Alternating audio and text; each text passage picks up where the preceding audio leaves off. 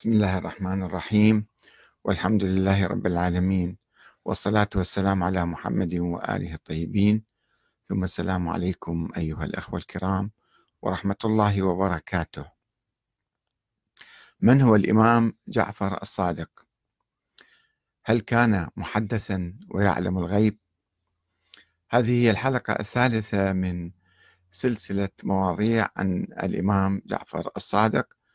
تحدثنا في الحلقتين السابقتين آه، تحت عنوان هل كان الإمام جعفر الصادق إماما معينا من قبل الله؟ وفي الحلقة الثانية هل كان حجة من الله؟ وهناك حلقات أخرى الحلقة الثالثة هذا اليوم بعنوان هل كان محدثا ويعلم الغيب؟ والحلقة الرابعة في اليوم غد إن شاء الله وفي الأيام التالية.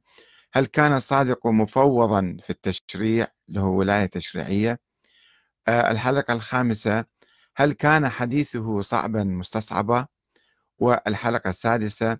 هل الولاء لأهل البيت ركن من أركان الإسلام؟ الحلقة السابعة والأخيرة. هل كان الصادق يمارس التقية في الفتيا والجرح والتعديل؟ نطرح هذا الموضوع في الحقيقة من أجل آه، محاربة الغلو لأن الغلو في الأئمة وفي أي شيء يفرق المسلمين ويجعل من من يعتنق ذلك الغلو يعني آه، دينا مستقلا يبعده عن أن يكون مذهبا مذهبا مثل المذاهب الإسلامية الأخرى المقبولة والمعقولة في إطار الإسلام. أما عندما نغالي بالأئمة فإن ذلك يخرجنا عن دائرة الإسلام ويدخلنا في دائرة الشرك والعياذ بالله أو دائرة المفاهيم البعيدة عن الإسلام. وطبعا المذاهب الإسلامية المعتدلة هي التي تدور في إطار القرآن الكريم. فأي فكرة خارج إطار القرآن تعتبر غلوا. ولذلك نحاول أن نبحث اليوم أنه هل كان محدثا ملائكة تنزل عليه وكان يعلم الغيب كما يقول الغلاة الذين نحاول التبرؤ منهم إن شاء الله. فإذا هل كان الصادق محدثا ويعلم الغيب؟ في ظل افتقاد الإمامية كما تحدثنا في الأيام السابقة الإمامية فرق عديدة وليست فرقة واحدة. فيهم المعتدلون وفيهم المغالون. المعتدلون يعتقدون أن الأئمة هم آه، رواة أحاديث عن النبي فقط ليس أكثر من ذلك. المتطرفون والغلاة يعتقدون لا الأئمة مثل الأنبياء بمنزلة, بمنزلة الأنبياء وبعضهم يعتقد أنهم فوق الأنبياء فهذا نوع من الغلو اللي يخرجنا عن الدين بالحقيقة. هي سلسلة مقولات يعني أفكار فرضية أو نظرية. آه، نظرية تجر نظرية فرضية تؤدي إلى فرضية ووهم يؤدي إلى وهم. ونقع في عالم الخيال والمثال والغلو. آه، تحدثنا في الحلقتين السابقتين أنه هل كان إماما معينا من قبل الله؟ طبعا لا. هل كان حجة من الله؟ الله معين حجة؟ مو معلوم هالشيء هذا ما عندنا أي دليل عليه. فمجرد أقوال ادعاءات تنسب إلى الباقر والصادق أنه نحن حجج الله. طيب شنو دليلكم؟ من أنتم؟ كيف أصبحتم حجج؟ آه يعني من أسماكم؟ من عينكم؟ من نصبكم؟ كل هذا ما موجود.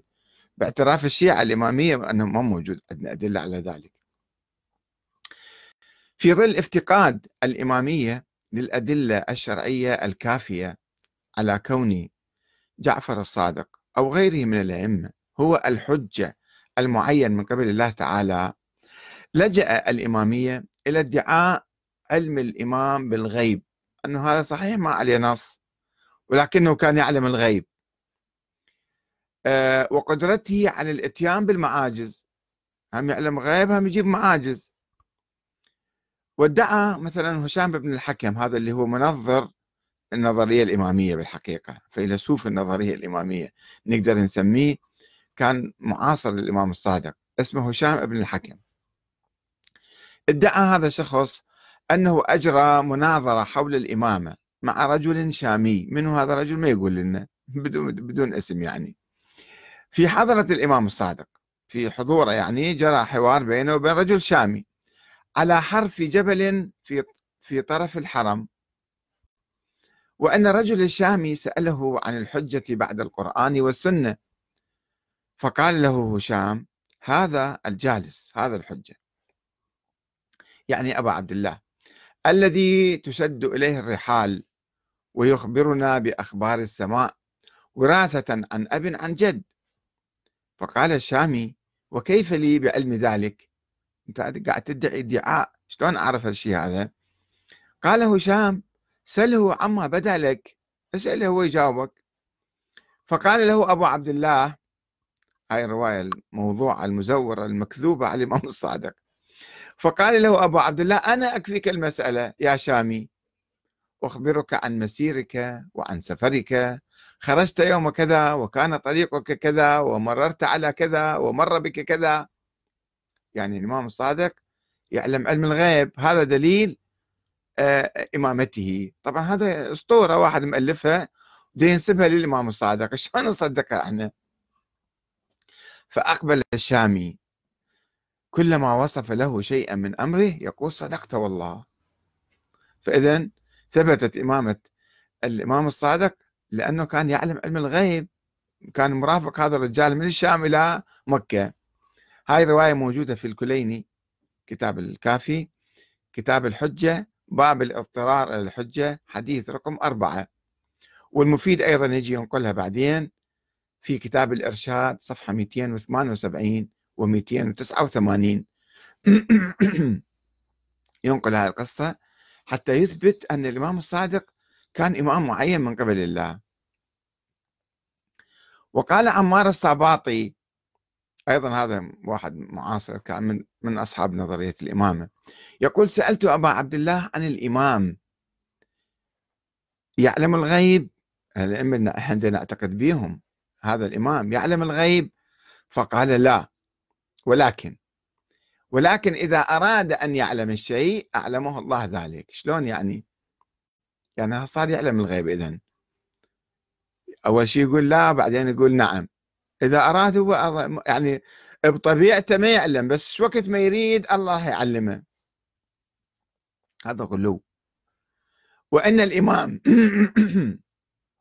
وأن الإمام إذا شاء أن يعلم علم. إذا يريد في شيء يعلم مثلا يصور في شيء يعرف شنو يجري في أمريكا في كندا في مكان ثاني مثلا في نفس اللحظة العلم يجي عنده. يعني نزل عليه وحي يعني.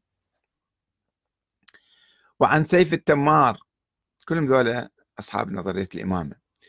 وعن سيف التمار قال كنا مع أبي عبد الله جماعة من الشيعة في الحجر قاعدين في الحجر حجر الكعبة يعني حجر إسماعيل. فقال علينا عين شوف الرواية شلون متناقضة. هنا الإمام بيشوف يشوف يقول أكو علينا جواسيس يسمعونه ولا لا؟ فقال علينا عين فالتفتنا يمنة ويسرة فلم نرى أحدا. فقلنا ليس علينا عين ماكو أحد. فقال ورب الكعبة ورب آه، كذا ثلاث مرات لو كنت بين موسى والخضر لأخبرتهما أني أعلم منهما. صار أعلم من نبي موسى.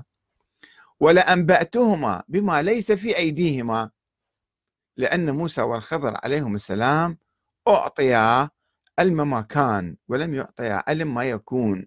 وما هو كائن حتى تقوم الساعة. وقد ورثناه من رسول الله وراثة. شوفوا واحد لو شوية ينتبه للرواية.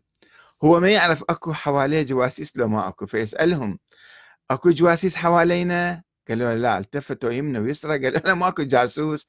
وبعدين شو يقول؟ أنه أنا عندي علم الأولين والآخرين ما كان وما يكون وما هو كائن. شنو الكلام هذا؟ هذه الرواية نفسها ترد نفسها بنفسها يعني تنقض نفسها بس يجيبوها هالاساطير ما يلتفتون إلى أحيانا.